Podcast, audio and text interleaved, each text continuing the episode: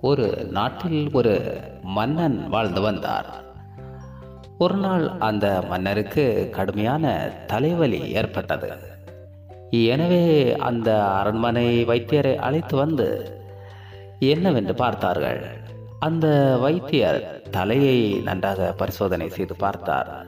தலையில் எந்த பிரச்சனையும் இல்லை. உடலை பரிசோதனை செய்து பார்த்தார். உடலிலும் எந்த பிரச்சனையும் இல்லை. அவருக்கு என்னவென்று புரியவில்லை. எனவே அந்த நாட்டில் காட்டு பகுதியில் ஒரு வைத்தியர் வாழ்ந்து வந்தார். அவரை அழைத்து கொண்டு இந்த மன்னரை பார்க்க சொன்னார்கள். அவரும் மன்னரை பார்த்தபோது அவரும் பரிசோதனை செய்து பார்த்தார். உடலிலும் அவருடைய தலையிலும் எந்த பிரச்சனையும் இல்லை. அவர் இந்த மன்னரிடம் சொன்னார் மன்னரே இது ஒன்றும் பெரிய விஷயம் அல்ல. நீங்கள் கொஞ்ச நாட்கள் பசுமையான சூழல்களில் பார்த்து வந்து வந்தீர்கள் என்று சொன்னால் இது மாறிவிடும் என்று. பசுமையான சூழல் என்றால் வயல்வெளிகள் தோட்டம். இப்படி பச்சையாக இருக்கும் இடங்களை நீங்கள் பார்த்து வந்தால் இது சரியாகிவிடும் என்று சொல்லி அந்த வைத்தியர் புறப்பட்டார். அதன் பிறகு அந்த மன்னர் அந்த நாட்டு மக்களுக்கு ஒரு கட்டளை இட்டார்.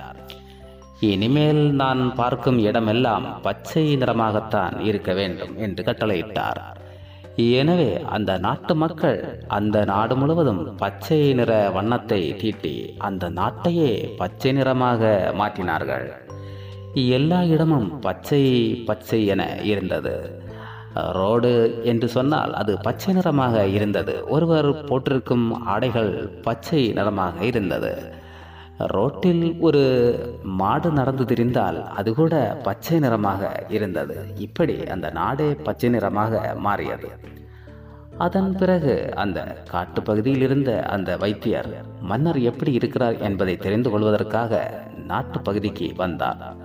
வந்து பார்த்தால் நாடே பச்சை நிறமாக இருக்கிறது. என்னவென்று புரியவில்லை என்று அந்த அரண்மனைக்கு சென்றார். அரண்மனை காவலர்கள் சிலர் பச்சை நிற தண்ணீரை அந்த வைத்தியரின் மீது ஊற்றினார்கள்.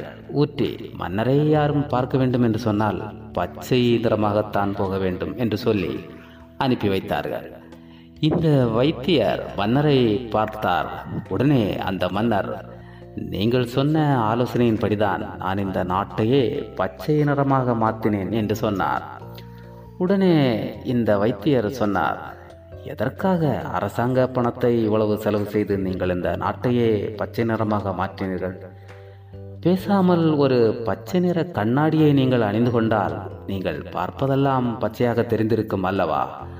அரசாங்க பணத்தை இத்தனை செலவு செய்து நீங்கள் ஒரு நாட்டையே பச்சை நிறமாக மாற்ற வேண்டிய அவசியம் வந்திருக்காதல்லவா? என்று கூறினார். அப்பொழுதுதான் அந்த மன்னரும் யோசித்தார் சரிதானே.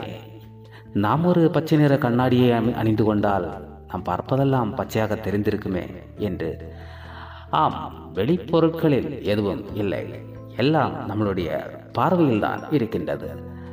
ஒரு நோயாளி இருக்கிறான் என்று சொன்னால் அந்த நோயாளி மருத்துவருடைய பார்வையில் இவனுடைய உடலில் பல்ஸ் குறைவாக இருக்கிறது. எனவே இவனுக்கு இந்த நோய் வந்திருக்கிறது என்று சொல்லுவார். அதே நோயாளியை ஒரு மந்திரவாதியிடம் அழைத்து சென்றால் அந்த மந்திரவாதி இவனுக்கு யாரோ செய்வனை செய்திருக்கிறார்கள் என்று அவருடைய தொழில் ரீதியாகத்தான் அதை பேசுவார்.